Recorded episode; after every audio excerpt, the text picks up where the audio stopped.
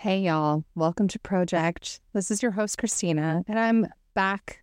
I'm alive after a unintentional two month break from the podcast.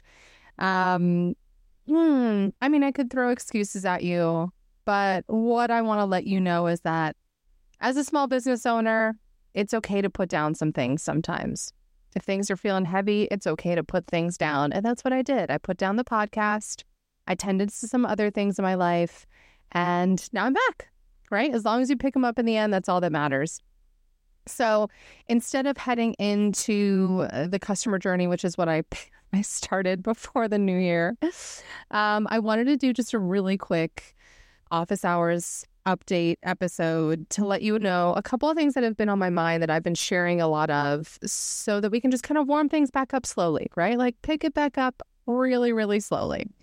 Um, and so that topic that I wanted to discuss today is objectives.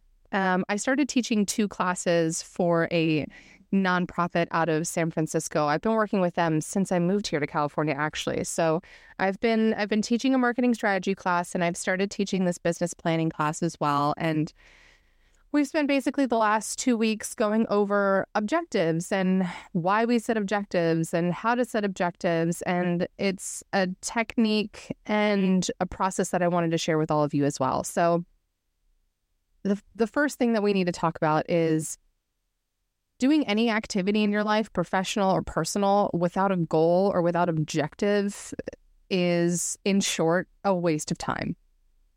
Right? You never go into the gym without some kind of goal that you're looking to achieve, whether that's physical or mental, right? You don't go into a grocery store without an objective, whether that's to just fill a craving or fulfill a list. The same thing goes for business and for marketing in particular.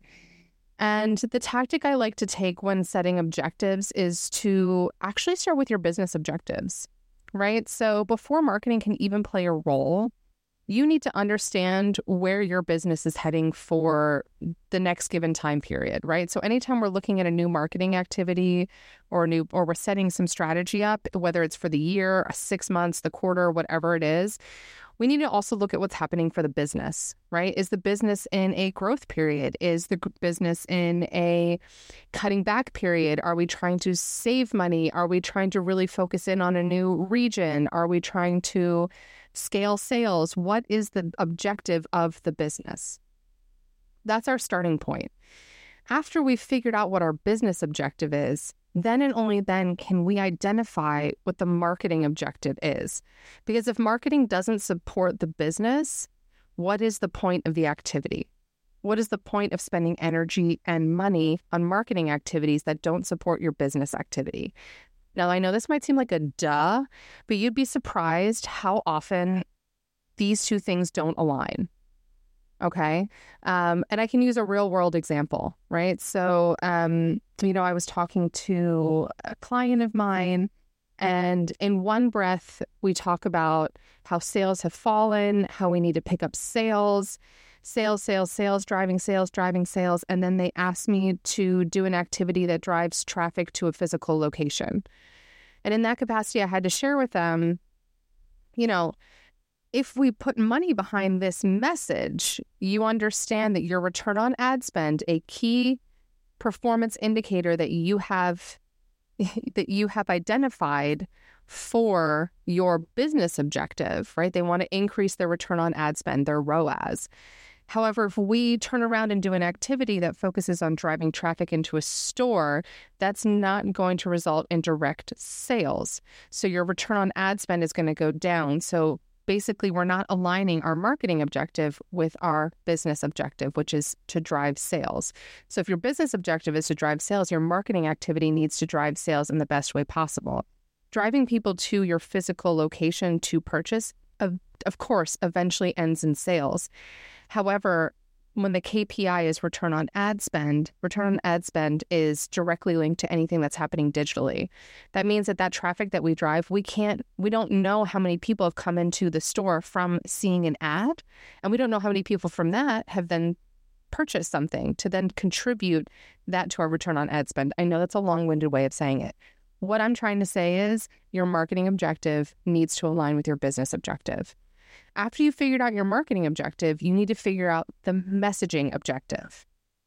What is it that you need to communicate through your channels, whether those are organic or paid or press, that are going to align with your marketing objectives, that are going to align with your business objectives, right? So I want there to be a red thread through your objectives that gets so granular that it, but it always links back to this business objective.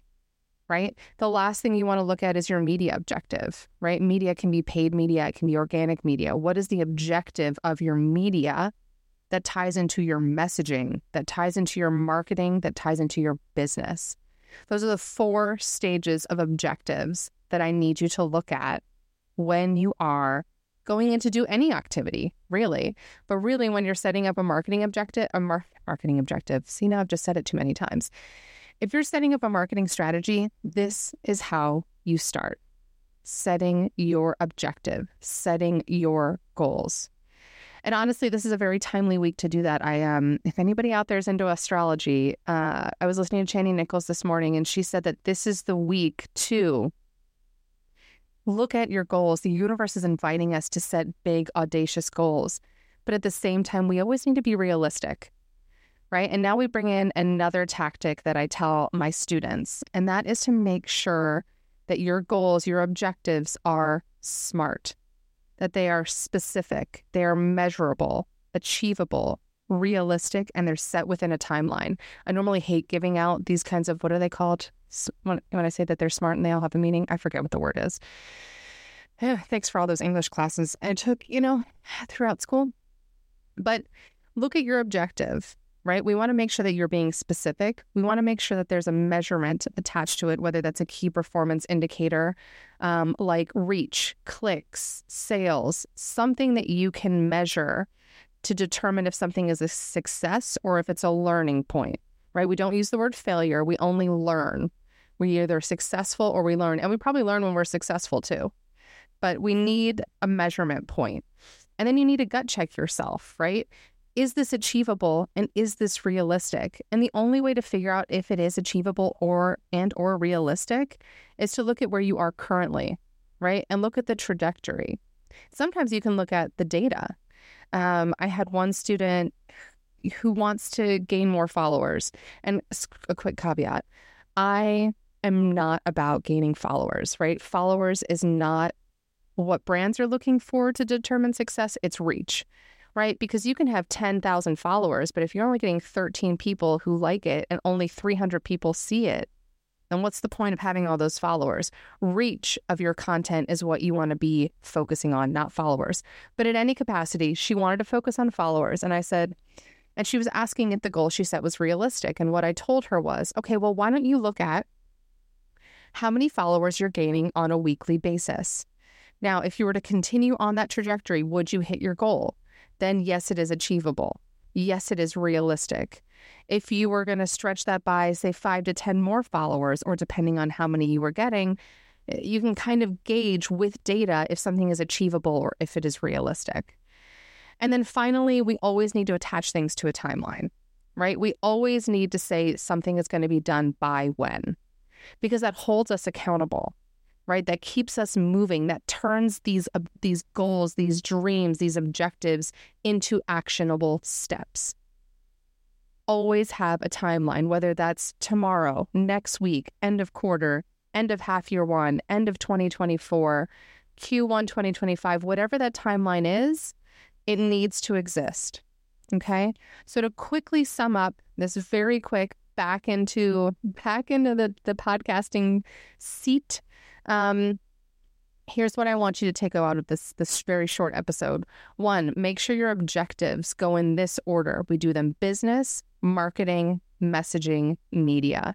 Make sure everything ties back to your business objective and make sure your objectives are smart, specific, measurable, achievable, realistic, and time constraints attached to them. All right, that's your tidbit for today. That is your tidbit for this week. Um, the customer journey is going to keep on keeping on. Thank you so much for being patient with me as I took a short little break, um, but I'm back. I also have another expert interview coming with you about personalization and ad personalization. That's going to be super interesting. Um, welcome back to Project, y'all. This is Christina, and I will catch you next week. Bye, y'all.